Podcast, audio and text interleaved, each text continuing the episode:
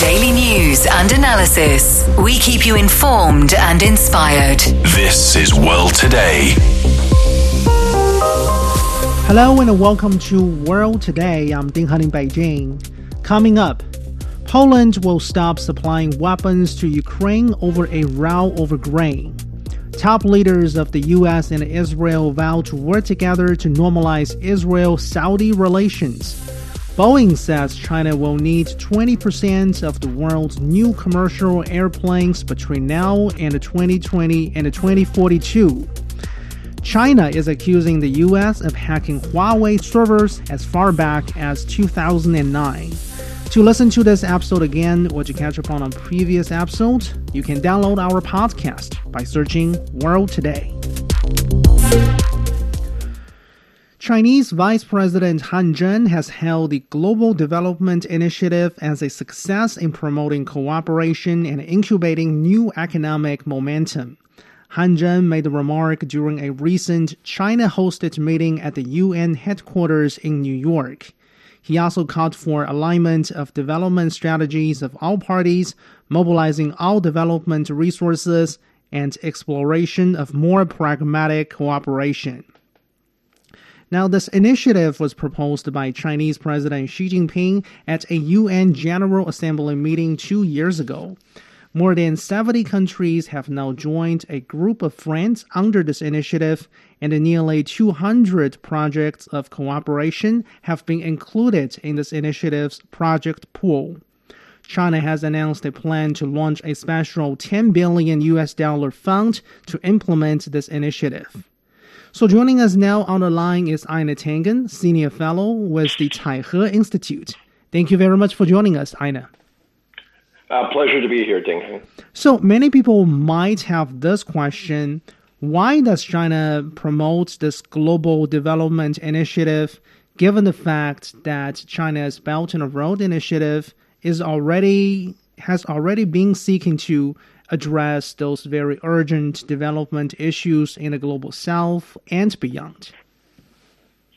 Well, it's it's a situation where, on one hand, the the the Belt and Road Initiative, ten years on, has been creating this kind of connectivity that is necessary for nations to develop, and it's you know it's been over a trillion dollars. It, it's proven its success. But on top of that, now what you have is this question about how do you bring countries together uh, in a multipolar world? It's no longer a situation where you have a unipolar where the U.S. says you should do this and you should follow. So in, instead of that, what has been advanced is a arc is a plan, an architecture, a design for a world where common prosperity and peace are part of that. The security initiative and the development initiative are really about every country needs to develop every country needs to be secure in itself, and it cannot have that security at the cost of somebody else. And there has to be mutual respect. And in today's environment, mutual respect means understanding, understanding, truly understanding, not just the language, but going deep into the culture, the history, the philosophies, the legal systems, government systems, everything, having a complete understanding. Now, if you know, let's assume that there are differences between countries. I think that's fair. Um, the fact is that you still need commonalities if you're going to have a global um, system for everything. And that is what uh, the Global Development Initiative is about. It's mm-hmm. establishing that this is a common goal and part of you know three pillars that can unite the world around an idea that are you know these are positive ideas everyone can share, even though you have differences. Mm. Uh, you can go back to, I mean, uh, Confucius uh, said, "A gentleman mm. is is basically does not impose; he looks for understanding." Uh, every uh, person has their own idea. Harmony is created when you can accept that everybody has their own idea. Mm. So, one analysis is that realistically, they say China wants to promote a new initiative taking a different approach, one that is less reliant on infrastructure construction and investment by rallying those financial resources. And even for infrastructure projects, some people say China is gradually shifting towards a quote unquote small is beautiful approach. What is your take, Einar? Well, you're right. I mean, uh, the, the, the lessons of the uh, and Road Initiative is that if you give money to a country that is uh, a democracy, the only thing you know for certain is that when the next uh, government comes in, they will criticize uh, what has happened before. And in some instances, uh, there's a basis for the criticism, not because of what China did, but because of how the money was used uh, by one political party and then criticized by the next. So China has switched to this idea that each, every project should stand on its own. Every project, uh, even though it's connected to other projects, should have a feasibility study. It should be supportable, not only by China, but by international entities. if you look at the Asian Infrastructure Investment Bank, uh, that uh, China's the largest shareholder, but it doesn't have a veto power or anything like this. Uh, what they do is they actually cooperate with the World Bank, with the Asian Development Bank, with the African Development Bank. What do they do? They fund projects. And I think this is the new normal because it's not, it, it depoliticizes um, you know, the whole issue, and it makes infrastructure stand on its own. And, and this is really uh, what is necessary.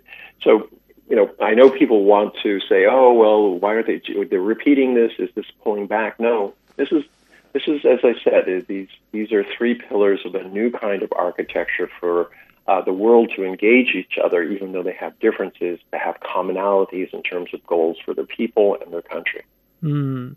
So, like you suggested earlier, I guess in essence, uh, this global development initiative, together with the other two pillars of initiative surrounding civilization and security, uh, they really tells us a lot about China's mindset, mentality, and worldview on international affairs today.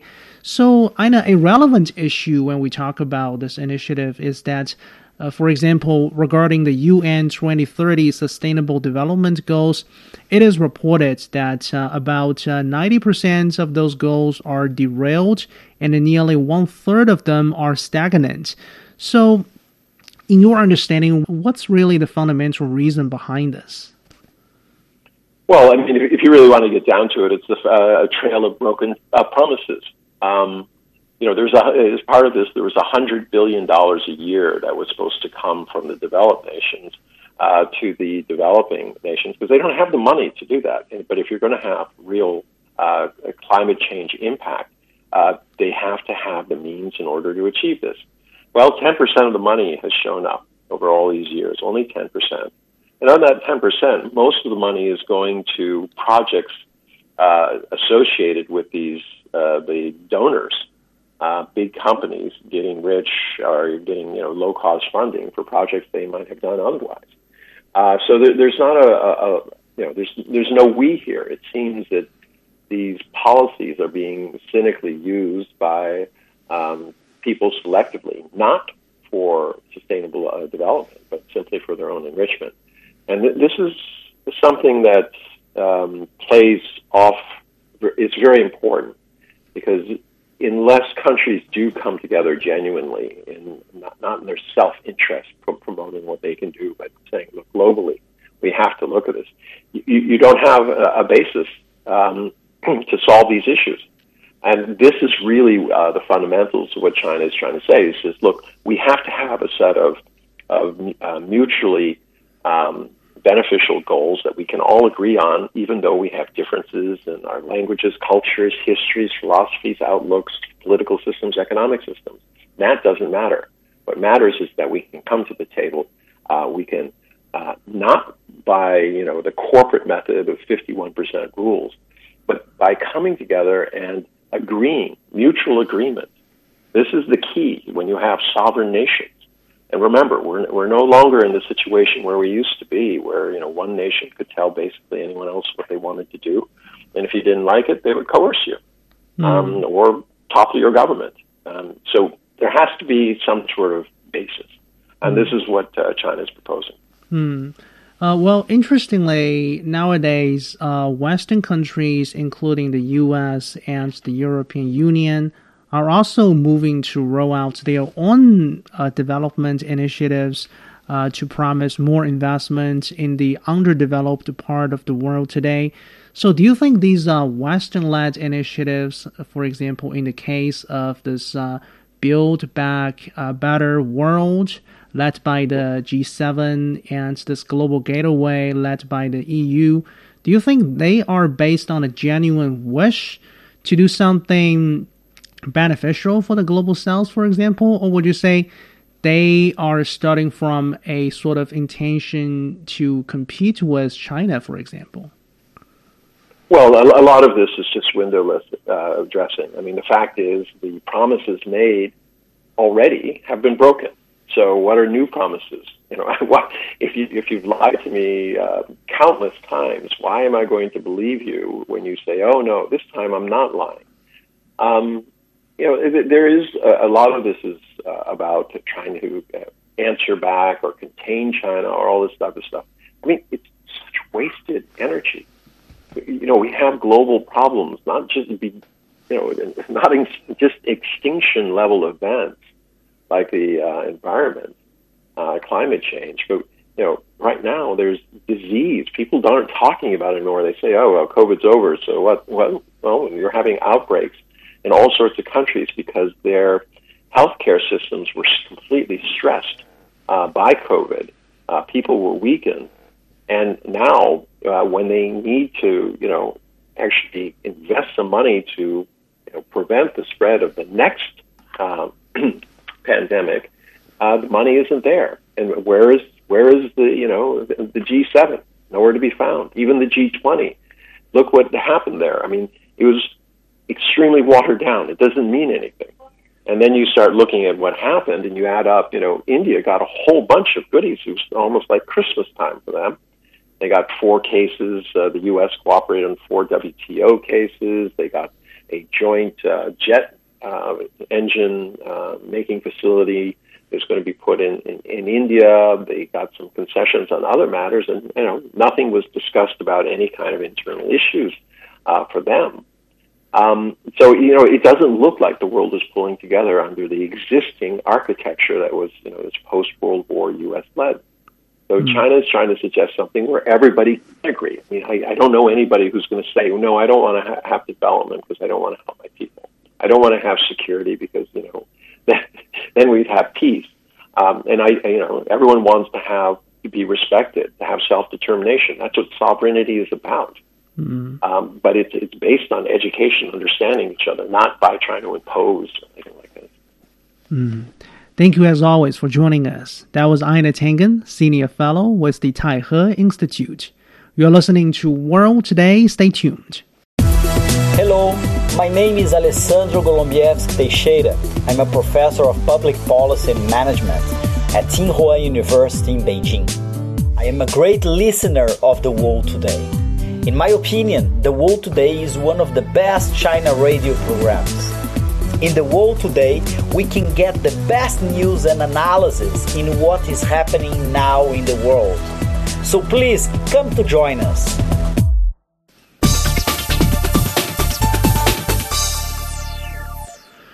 You are listening to World Today. I'm Ding Han in Beijing.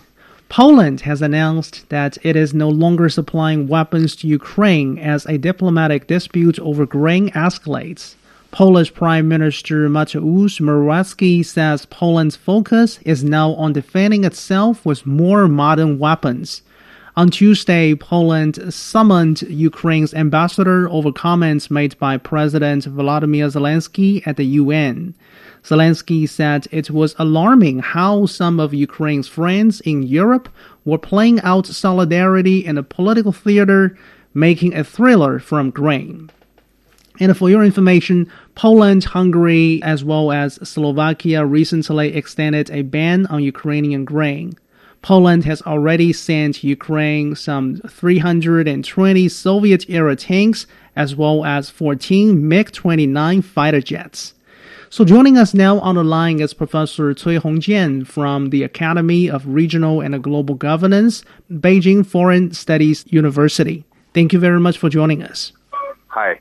So, uh, Dr. Cui, in your observation, is there a direct uh, connection between Poland's decision to stop supplying weapons to Ukraine and this particular diplomatic dispute over the over the grain issue?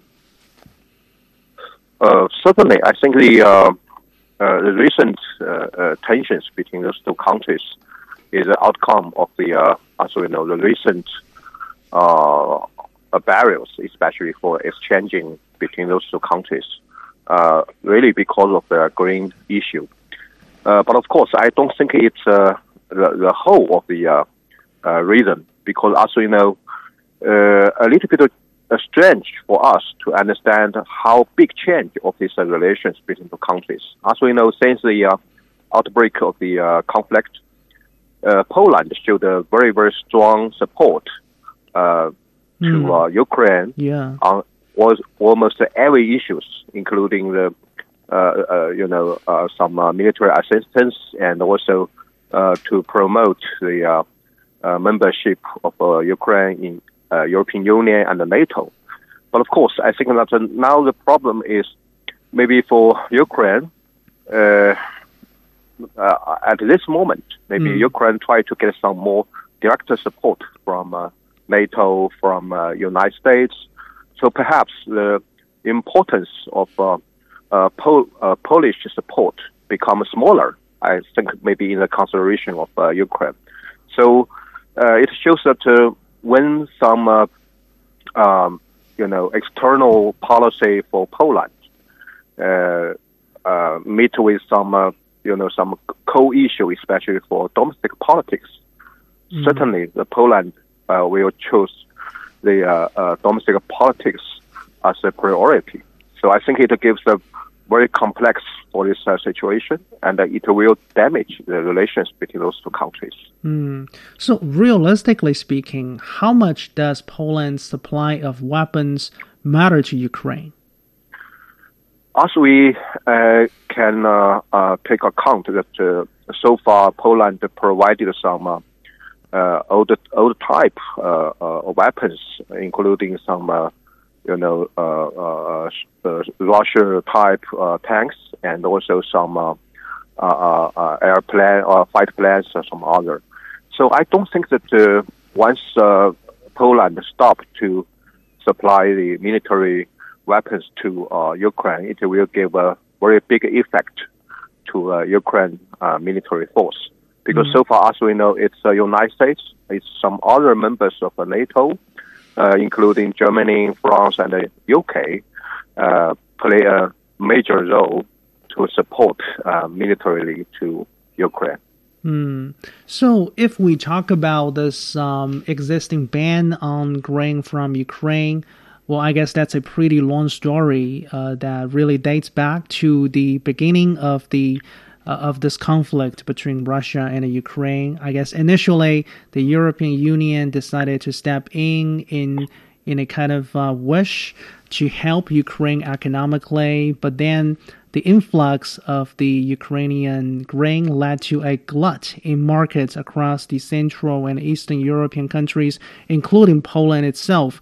And most recently, why do you think the EU has decided not to renew this particular ban? And from Poland's perspective, why has Poland, um, together with Hungary and Slovakia, decided to continue to implement this particular ban?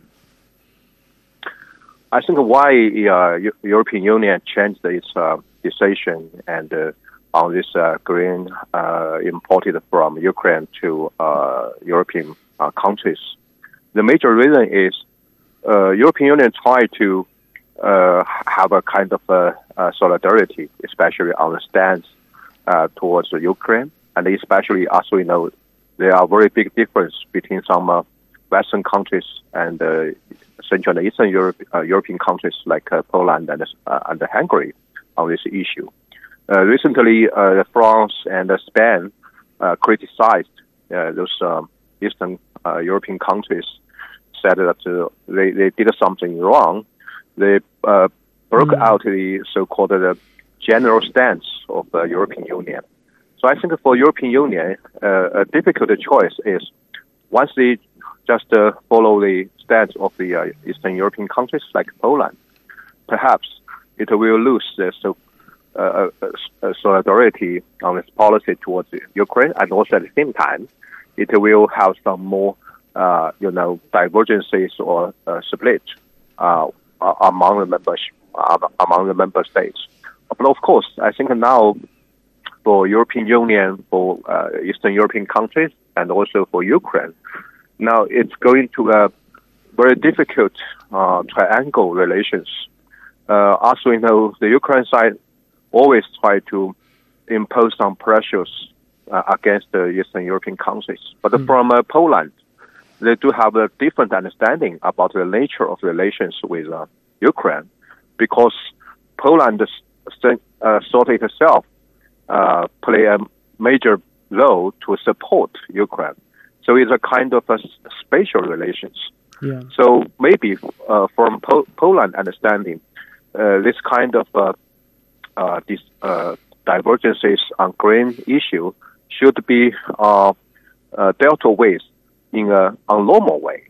But uh, uh, it's out of the expectation of Poland. Ukraine always try to find a, a normal way. For example, to apply uh, application for the WTO and also uh, to uh, yeah. uh, have some also uh, export uh, import limited from uh, uh, Poland and so on.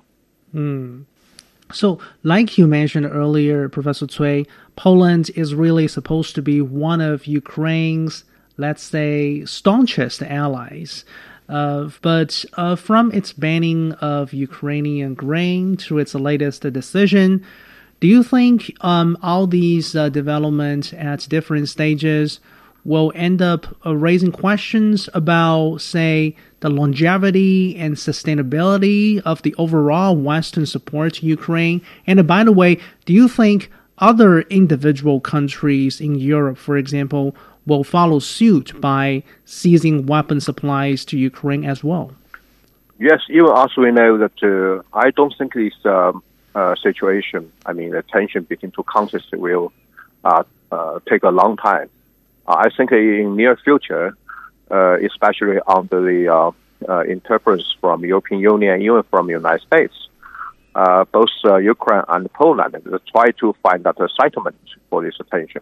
But this tendency shows that uh, this this situation showed a tendency that uh, a kind of, of a, a of the uh, from some Western countries to support Ukraine, especially just like I mentioned, uh, when the uh, domestic uh, politics consideration uh, have some uh, conflict with uh, uh, this uh, so-called uh, the, the, the common stance from uh, Western countries towards uh, Ukraine, certainly uh, Poland and some other countries they will take the domestic politics as priority.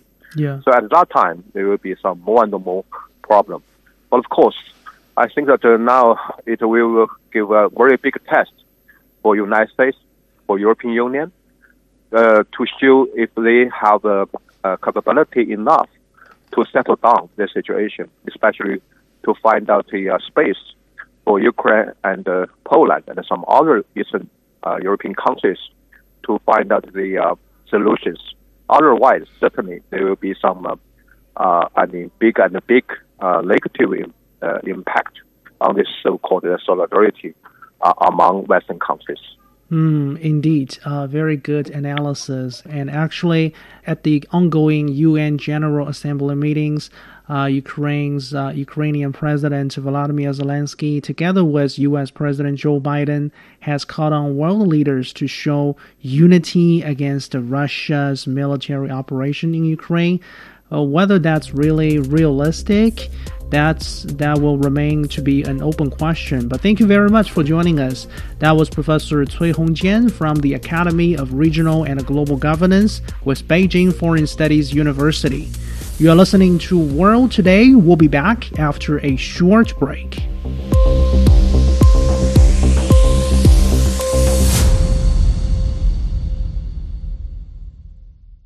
You're listening to World Today. I'm Ding Han in Beijing.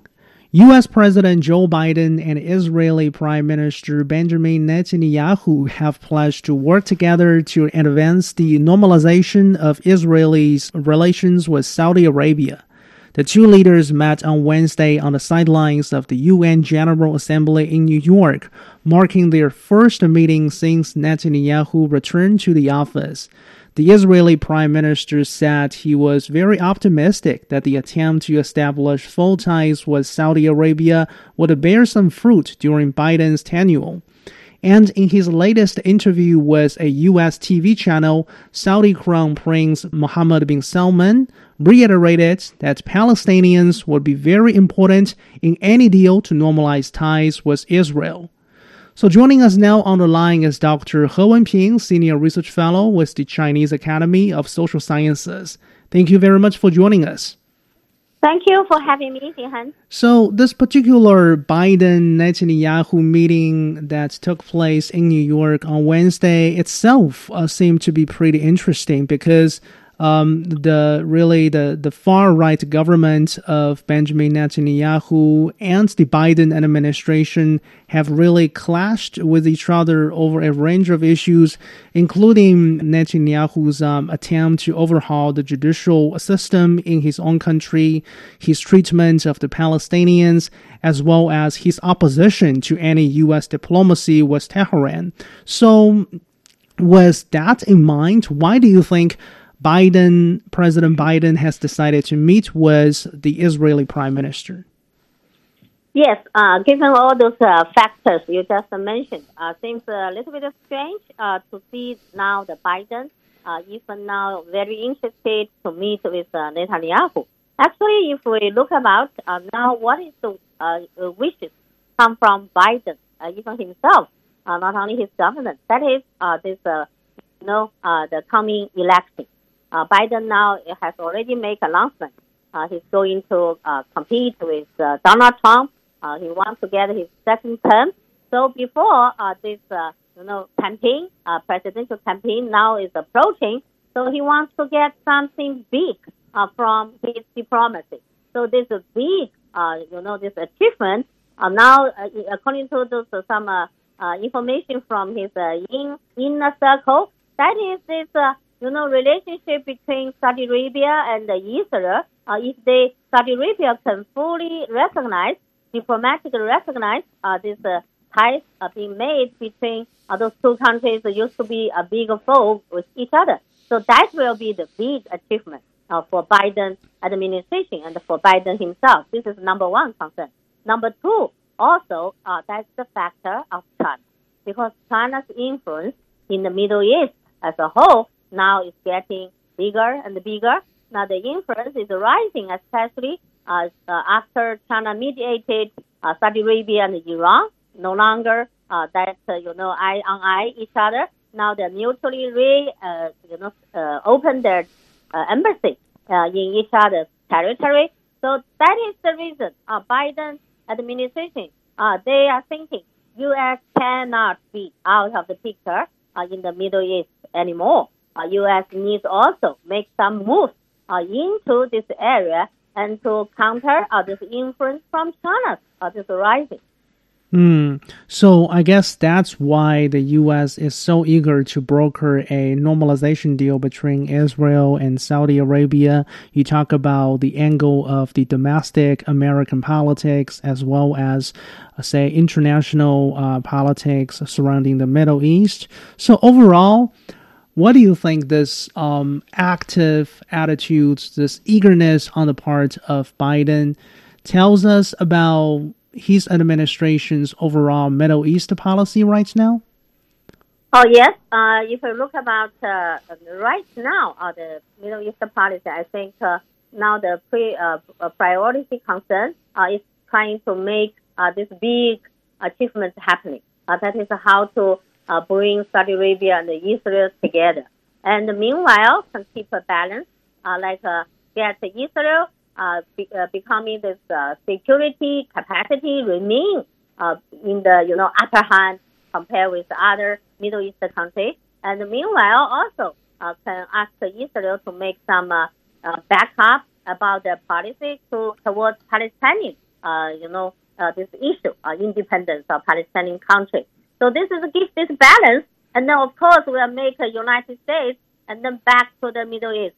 Uh, United States cannot you know, lose their control uh, to the issue happening in this very important area, uh, given the uh, the situation like Saudi Arabia no longer, uh, you know, uh, listening to the White House opinion, how to uh, handle this oil production, is a cut or increase the output of oil. Actually, uh, Saudi Arabia not listening uh, to any those opinion coming from the White House. Uh, mm. Given even given the Biden himself paid a visit uh, to Saudi Arabia, even had a direct talk uh, with the Princess Crown and even the king, and eventually uh, when the Biden back to the White House, uh, the uh, you know the uh, solution coming from the Saudi Arabia remain goes another way uh, with the White House. So that's the thing. Uh, you know, the United States won't want to see anymore. Uh, they want to see uh, the Middle East country, especially Saudi Arabia's oil production policy, this OPEC, uh, should be on the same page uh, with the United States. Mm. Otherwise, uh, in terms of U.S. domestic policy, the inflation at home, and how to control the oil price in the international stage, all those uh, we ended up, uh, you know, not to mention failure, at least ended up towards the, the, the way uh, is, is against the U.S. interest. Hmm. So, making a comparison between Israel and the Saudis, which party do you think is currently more eager to see a normalization deal right now?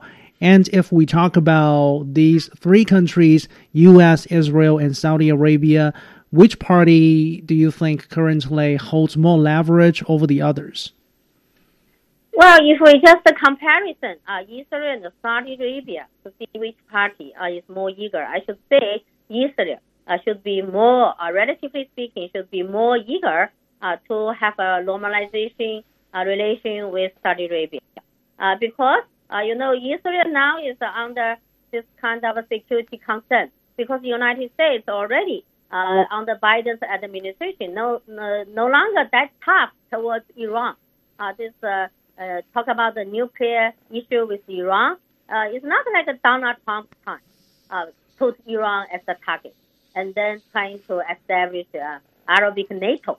Uh, so now it's no longer that way. And plus, uh, Iran and even with Saudi Arabia, the relationship also becoming better and better. So all this make Israel now becoming, you know, feel more uh, fragile and more feel not that safe, uh, security speaking. So that is why uh, Israel also wants to go through to the like normalize, uh, normalization as a relation with Saudi to make its security concern not that serious, uh, make it feel safer uh, than before. Uh, so this is the uh, big consideration, I think, compared with those two. Mm. And if you talk about uh, all those three parties now who uh, has more leverage over the others, I think now almost none of them, uh, even United States, now short of leverage, uh, can make like uh, uh, if they make the voice louder, and then the Israel immediately saying yes, yes, or those time is already over. And uh, United States also has no leverage, even on Saudi Arabia. Yeah, I just mentioned the oil production is cut or increased. Even this issue, they cannot make things done. Uh, Saudi Arabia also turned deaf ear to the White House. So actually, United States has no leverage now, but for Saudi Arabia and Israel themselves, also they are not uh, one party like a very uh, enjoy very strong leverage over another one. I, I don't think so. I don't see that happening. So almost like an equal, uh, mm. almost an equal footing yeah, okay. now just to see yeah. uh, whether they can meet each other on the halfway. Yeah, I get your point. So, by the way, do you think a recently announced American supported plan to build a trade corridor linking India to, to European countries through the Middle East can help Washington broker a normalization deal between Israel and Saudi Arabia? I'm raising this question because this particular planned project would pass through both the Gulf region and Israel very, very uh, briefly. Yes, I do think uh, this new plan, uh, so-called corridor, go all the way from India and then to the the Middle East to the Europe. That will do help uh, the Washington to block uh, to block uh, this kind of deal uh, between Israel and Saudi Arabia. the answer is yes, but whether it it can help a lot, it depends on also the pro- process, the implementation of this deal because maybe talking, talking for years and then cannot come on the you know, becoming a reality. So this, this uh, leverage, this uh, influence also are getting less. So Mm. all depends on uh, how it can be proceeded forward. Yeah, it remains to be seen. But thank you very much for joining us. That was Dr. He Wenping with the Chinese Academy of Social Sciences. You are listening to World Today. We'll be back. Hello, I am Dr. Digby James Wren, a political analyst and international relations scholar specializing in China area studies. World Today offers unmatched in depth perspectives on China's politics, economics, business, technology, and society. World Today's team of reporters and contributors provides valuable information from all of the world's major economies. I hope you can join me on World Today for the very best insights and news from China, on China, and help to build a better understanding of China's role in the world today.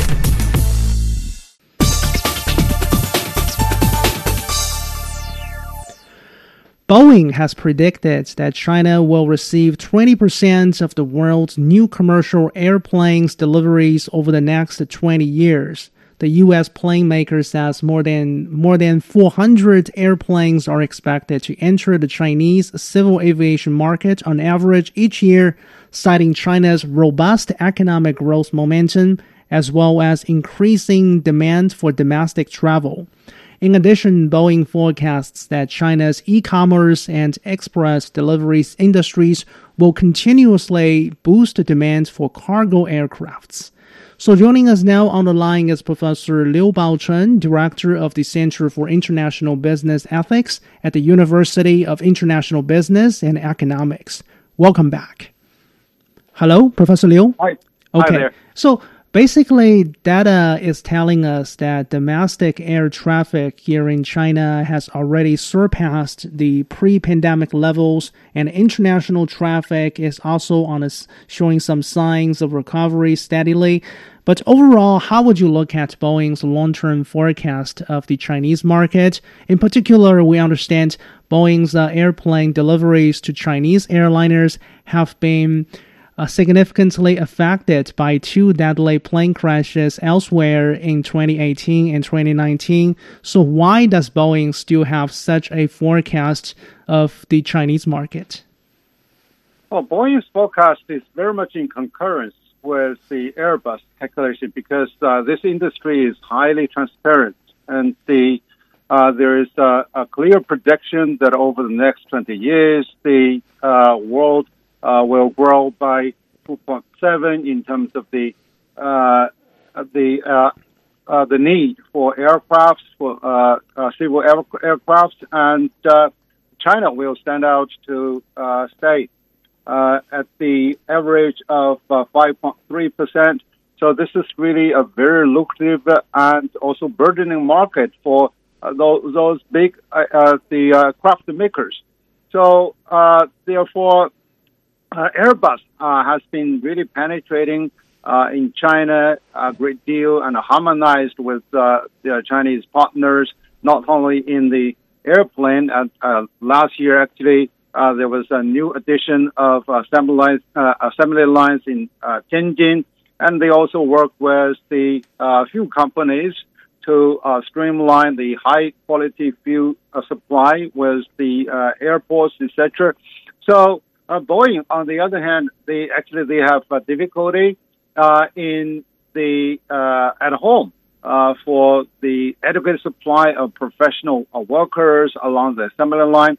although China ha- has been a big purchaser, the delivery of Boeing is really something that is not really to Chinese satisfaction. And plus, as you mentioned, there are some accidents, and that really uh, spooks the uh, uh, not only the uh, the companies but also the passengers, and so that's why uh the new order actually last year dwindled a great deal uh for Boeing. Hmm. So, more specifically, Boeing says over the next 20 years, Chinese carriers will require, will need more than 6,400 single aisle jets like the Boeing 737 MAX family. In the meantime, there will be a demand for more than 1,500 wide body planes to support international routes expansion. So, in your observation, Professor Liu, what will be the landscape of China's um, civil aviation market in the future? Like you like you mentioned, I guess we are talking about a scenario where there are not only Boeing and Airbus, but also a domestic developed model. Yes.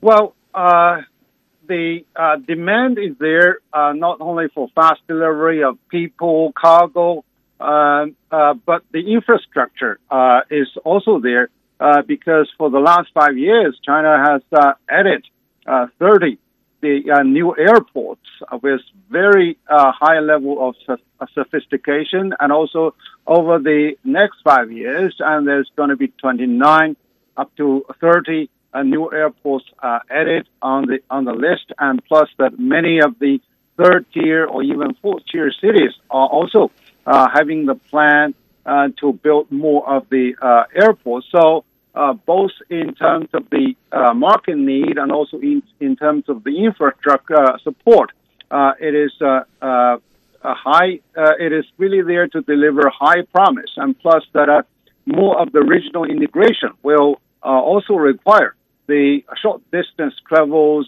and uh, then the opening of uh, uh, Hainan Island uh, as a free port uh, also produce a lot of new orders uh, that can be placed. So, given that the China has been pretty much reliant on the supply of those carriers from Boeing and Airbus, and China is has been really doing a lot more homework to build this new model of uh, uh, the uh, CA uh, nine, uh, yeah, uh, C919. 19, yeah, nine, uh, 919. And uh, hopefully that's going to uh, the add also to the uh, to the choice of fleets. Although China is not really going for complete import substitution, uh, it is something that uh, uh, can really ease the market demand and also that uh, it also gives the China pride because you know by indigenous, indigenous making of aircraft shows that China is really going for high quality development in the civil aviation industries. Hmm. So both Boeing and Airbus, uh, when we talk about, say, competition or rivalry, both of them have a huge stake here in the Chinese market and both of them actually have received a lot of subsidies from European governments and US governments, respectively.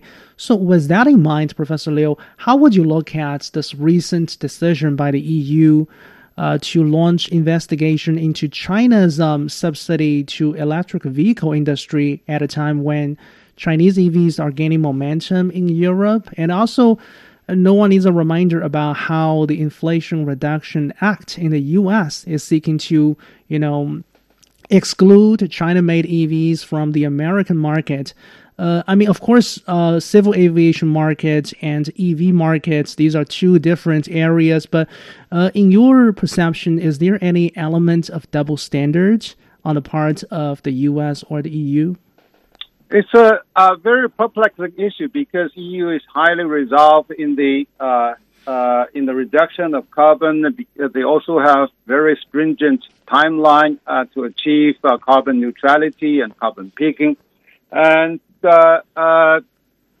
they they have the introduced the CDM system and now replaced by the CBAM system by cross border the adjustment mechanism and this is not really targeting against China, actually. Uh, but of course, you know, China as the ferocious exporter, uh, particularly with the, uh, the rapid surge of the uh, exports of e-vehicles to uh, uh, Europe. So yes, the Chinese businesses are somewhat victimized by that. well, by that mechanism. But on the other hand, actually, many of those uh, exporters from China are really joint venture companies, and uh, uh, actually, the um, a big majority of the stake is coming from EU, etc. So, uh, in a way, they are really penalizing, uh, you know, at least in monetary terms, over uh, their own investors. And on the other hand, it also gave a sort of the trend setting uh, signal to many other countries, including of China, that uh, the uh, carbon tracing, and also the uh, subsidies offered uh, by the government are there uh, to be reconsidered so that they will not really uh, be there uh, only to address the last mile, the uh, decarbonization. They will not really uh, uh, push forward for the distortion of market. Mm. So therefore, it is the both market rule, and there is some sort of political correctness in that, but more the intention is really to drive for uh, the clean de- delivery, clean production around the world. Okay, thank you very much for joining us. That was Professor Liu Baocheng with the University of International Business and Economics. You are listening to World Today. I'm Ding Han in Beijing. China has accused the United States of infiltrating Huawei servers beginning in beginning in 2009. China's Ministry of State Security said on Wednesday that the Tailored Access Operation Unit of the U.S. National Security Agency carried out the attacks in 2009 and then continuously monitored Huawei servers. The attacks are said to be part of a broader effort to steal data, which culminated in tens of thousands of cyber attacks against the Chinese targets last year. The US government has been sanctioning Huawei for years in order to cut the company from the American technologies. So, for more, I earlier had a talk with Andy Mok, Senior Fellow with the Center for China and Globalization. So, um, China's uh, Ministry of State Security has actually not provided too many details regarding this alleged hacking of Huawei by the U.S. But in your observation, do you think this particular accusation is trustworthy? Well, one of the big challenges uh, with cyber attacks, Ding Han, is that attribution or actually knowing um, who the attacker, actual attacker or culprit is, can be very challenging. Um, however, of course, cyber defense can also be very sophisticated as well. So I think that when a major country and a credible organization like the Ministry of State Security in China makes these kinds of announcements, I think we can be pretty confident that even if they don't reveal all of the details, that uh, it in fact is very credible. Okay. So on the corporate front, back in the year 2009, I would say Huawei was not yet a tech uh, giant or a tech star as it is uh, perceived as today. So, why do you think Huawei became a target of U.S. cyber attacks even back then, if the latest accusation is true? Well, I think that um, you know, from the American perspective, um, and particularly the American intelligence community, um, they're always looking for what they would see as emerging threats. So they, of course, need to focus on current threats, but they also want to be able to uh, identify in their minds, you know, what are the future threats. And the U.S. places a lot of importance on its technological superiority. So I think it's not surprising at all that they're watching uh, different startups uh, from China and other countries uh, to see if they might develop into future uh, tech competitors. So from that perspective, I think it's not surprising at all uh, that they that they would have been paying attention to Huawei, uh, you know, such a long time ago. Hmm. So, do you see any correlation between possible cyber attacks against Huawei over the years, uh, this allegation and the the actual sanction placed against Huawei by the U.S. government in recent years? Well, I think you know we go back to this core idea that the way the U.S. defines its national security interest is that maintaining technological superiority is one of the top priorities. So, if it does see a threat, um, I think certainly uh, marshaling uh, intelligence assets, including cyber attacks uh, against these targets, would uh, not be surprising at all, as well as um, other methods that we could consider lawfare. So, not warfare, but lawfare, meaning using the tools of uh, the legal field. And here, the legal field would be broadly defined, um, including sanctions, uh, other types of measures uh, against their target. So no, I think again this you know, I think is very much consistent with um, the way most people would understand how the U.S. Uh, tries to protect what it sees as its national security interests. Hmm. So, by the way, I mean, when the U.S. government kicked Huawei out of the 5G equipment market a couple of years ago, uh, a primary uh, excuse or uh, the, the so-called reason cited by the U.S. government is that Huawei has a potential linkage with the Chinese government or the Communist Party of China. Um, so was that claim in mind? Do you think? How would you view this allegation that the U.S. has been hacking Huawei since 2009? That's. Do you see any interesting correlation between these two things? Well, you know, there's an offensive and a defensive element to this, Ding Han. So, I think from the U.S. intelligence community perspective, um, you know, they want to gather as much valuable information about private sector actors, government actors, uh, as much as they can. So I think that helps us understand the cyber attacks or the hacking.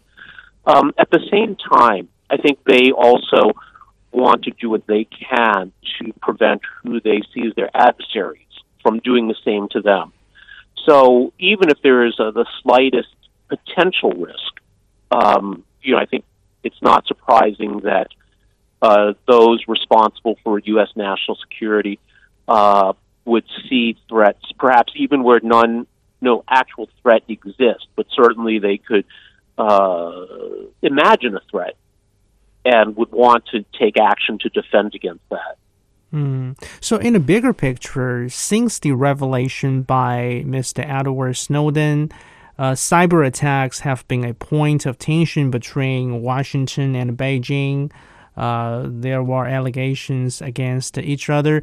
Uh, so, what do you think is the role of this issue in the current uh, China U.S. relations today? Well, I think this is not unique to the uh, China-U.S. relationship. You know, other countries, including allies of the United States, uh, yeah. also have had issues with this. So um, I don't see this as uh, unique, um, but certainly to the degree that either country feels that the other side is doing something that uh, goes beyond beyond the boundaries of what uh, might be considered acceptable behavior, uh, certainly that can uh, introduce more friction or tension into the relationship. That was Andy Mok, Senior Fellow with the Center for China and Globalization. That's all the time for this edition of World Today. I'm Ding Han in Beijing. Thank you so much for listening. Bye for now.